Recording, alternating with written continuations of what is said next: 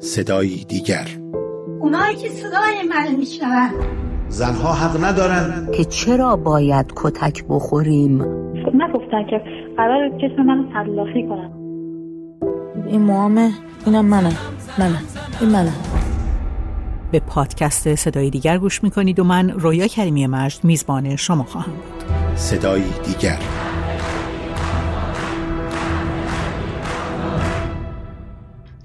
سالهایی که گفتن از هجاب و اعتراض به اون ممنوع بوده همیشه گفته می‌شد که مسئله هجاب پاشنه آشیل جمهوری اسلامیه.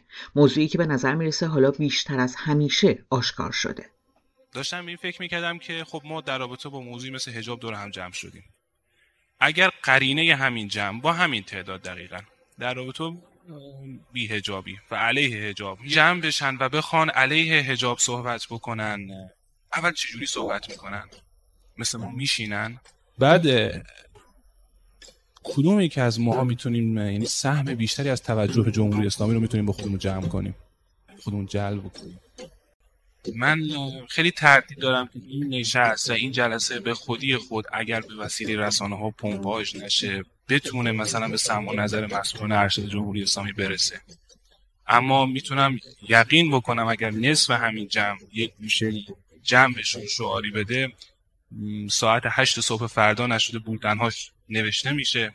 پیامک هاش روی گوشی مدیران ارشد میره. نشست هاش خیلی سریع در سازمان های نظارتی وزارت اطلاعات اطلاعات سپاه سپاه شک می‌گیره. کمایی که دیدیم دختری قش می‌کنه و چهار ستون بدن نظام شروع می‌کنه به لرزیدن. این صحبت ها رو در سمیناری در شهر قوم تعدادی از منتقدین اصولگرای حاکمیت مطرح کردند. کمی کجاست؟ چرا اقدامی نمی‌کنه دچار فتنه ترس شدن. میترسن چرا از ما نمیترسن؟ این گروه خودش رو جنبش یازهرا نامگذاری کرده و با فعالیت در شبکه های اجتماعی داخل ایران داره تلاش می‌کنه تا اعتراضات خودش رو به اونچه که تسامح حکومت در برابر اعتراضات زنان به حجاب اجباری می‌خونه رو هرچ بلندتر مطرح بکنه.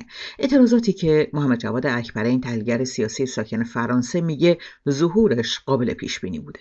یکی از چیزهایی که باعث انشقاق در صف هواداران حاکمیت شده در مسئله هجاب اجبار هجاب این هست که دسته ای از اونها نگاه می‌کنن رو زمین واقعیت می‌بینن که خب این هجاب به تنهایی شده عامل ضعیفتر شدن لحظه به لحظه پایگاه اجتماعی نظام و هوادارانش در میان جامعه و دامنه پیدا می‌کنه هر روز این نارضایتی.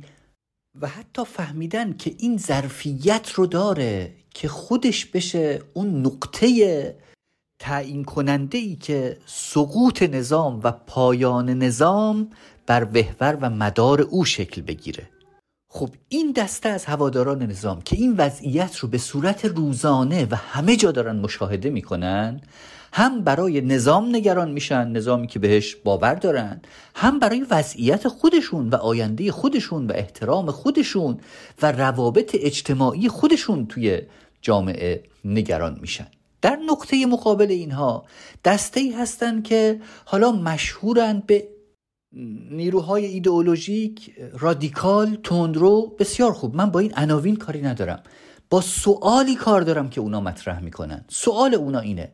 مگر هجاب رو به ما نگفتید که پرچم هویت اسلامی است و چیزی است که نمیشه تو اسلام ازش کوتاه اومد؟ اگر قرار حکومت از اینجا کوتاه بیاد چه دلیلی داره که از سایر چیزهای دیگه کوتاه نیاد؟ و به این معنا اون وقت ما چجوری حکومت اسلامی هستیم؟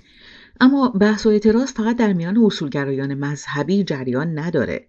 از همان روزهایی که بحث تدوین لایحه حجاب و عفاف مطرح شد تا روزهایی که برای تایید به شورای نگهبان رفت ناظران حکومتی در مورد تبعات چنین قانونی هشدار دادند. حالا در روزهایی که لایحه هنوز در شورای نگهبانه بحث نه بر سر مواد قانونی بلکه بر سر اساس اون هم بالا گرفته.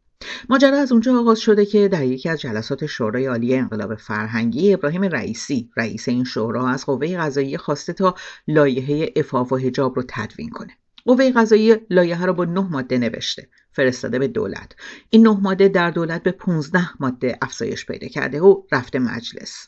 لایحه 15 ماده دولت در کمیسیون قضایی و حقوقی مجلس به 73 ماده افزایش پیدا کرده و بدون اینکه نمایندگان در صحن علنی اجازه اظهار نظر درباره جزئیات اون رو پیدا بکنن رفت شورای نگهبان. با طرح بیش از 140 ایراد از طرف شورای نگهبان دعوا حالا میان سه قوه بالا گرفته و هر قوه اون یکی رو متهم به کارشکنی می‌کنه. پگاه بنی هاشمی پژوهشگر حقوق از دانشگاه شیکاگو اینطور میگه.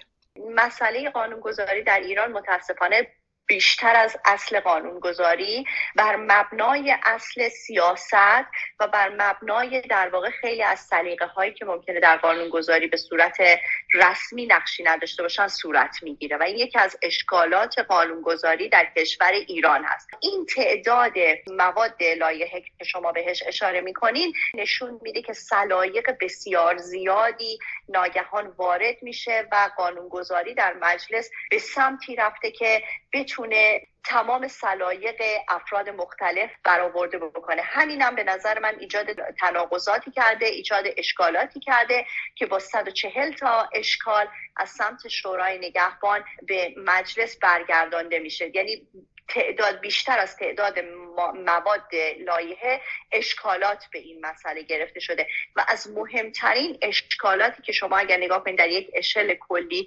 شورای نگهبان بهش به درستی هم اشاره کرده این که مصادیق جرم مشخص نیست و وقتی و مصادیق یک جرمی مشخص نباشه خودش شروع ایجاد مشکلات بسیاری هست برای دستگاه های اجرایی که حالا می‌خوان این قانون رو اجرا کنه هنوز به اجرای قانون در دستگاه ها نرسیدیم که اخباری از دستکاری در اون منتشر شده. یک نماینده مجلس خبر داده که قانون افاف و حجاب در فاصله تصویب در مجلس تا رسیدن به شورای نگهبان 27 مورد تغییر داشته و حتی بعد از بازگشت از شورای نگهبان سه ماده به اون اضافه شده. بلبشویی که گفته شده بدون اطلاع هیئت رئیسه مجلس ممکن نبوده. محمد جواد اکبرین میگه دلیل این جنگ و بلبشوی سیاسی به پایه های دموکراتیک کشور برمیگرده. در جوامع معتدل که حکومت های دموکراتیک دارن در این جوامع اختلافات یا امکان گفتگو براش وجود داره در رسانه ها یا امکان رقابت و زورآزمایی براش وجود داره در صندوق رأی. اگر در جامعه ای هیچ یک از این دوتا راه وجود نداشته باشه این اختلاف و نزاع چجوری باید آروم بگیره؟ باید به هر شکل ممکن با هم بجنگند تا در اون جنگ یک طرف پیروز بشه.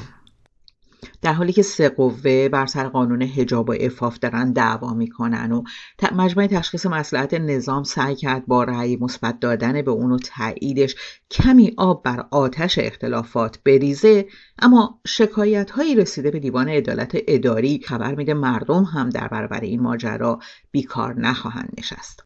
حکمت علی مزفری رئیس دیوان عدالت اداری اینطور میگه. اما راجع به هجاب ما شکایت شده. الان هم شکایت مطرحه. در دو سه مرحله شکایت شده. یه بخشیش برمیگرده به شکایت از, از یک ابلاغیه دبیر وقت شورای امر معروف نهی از یه بخشی برمیگرده به شکایت از مصوبه یا بخشنامه و دستورالعملی که نحوه پوشش واحد رو در داروخانه ها مراکز درمانی. مربوط تو داروخانه هاست بیشتر. سازمان غذا و دارو در واقع صادر کرده.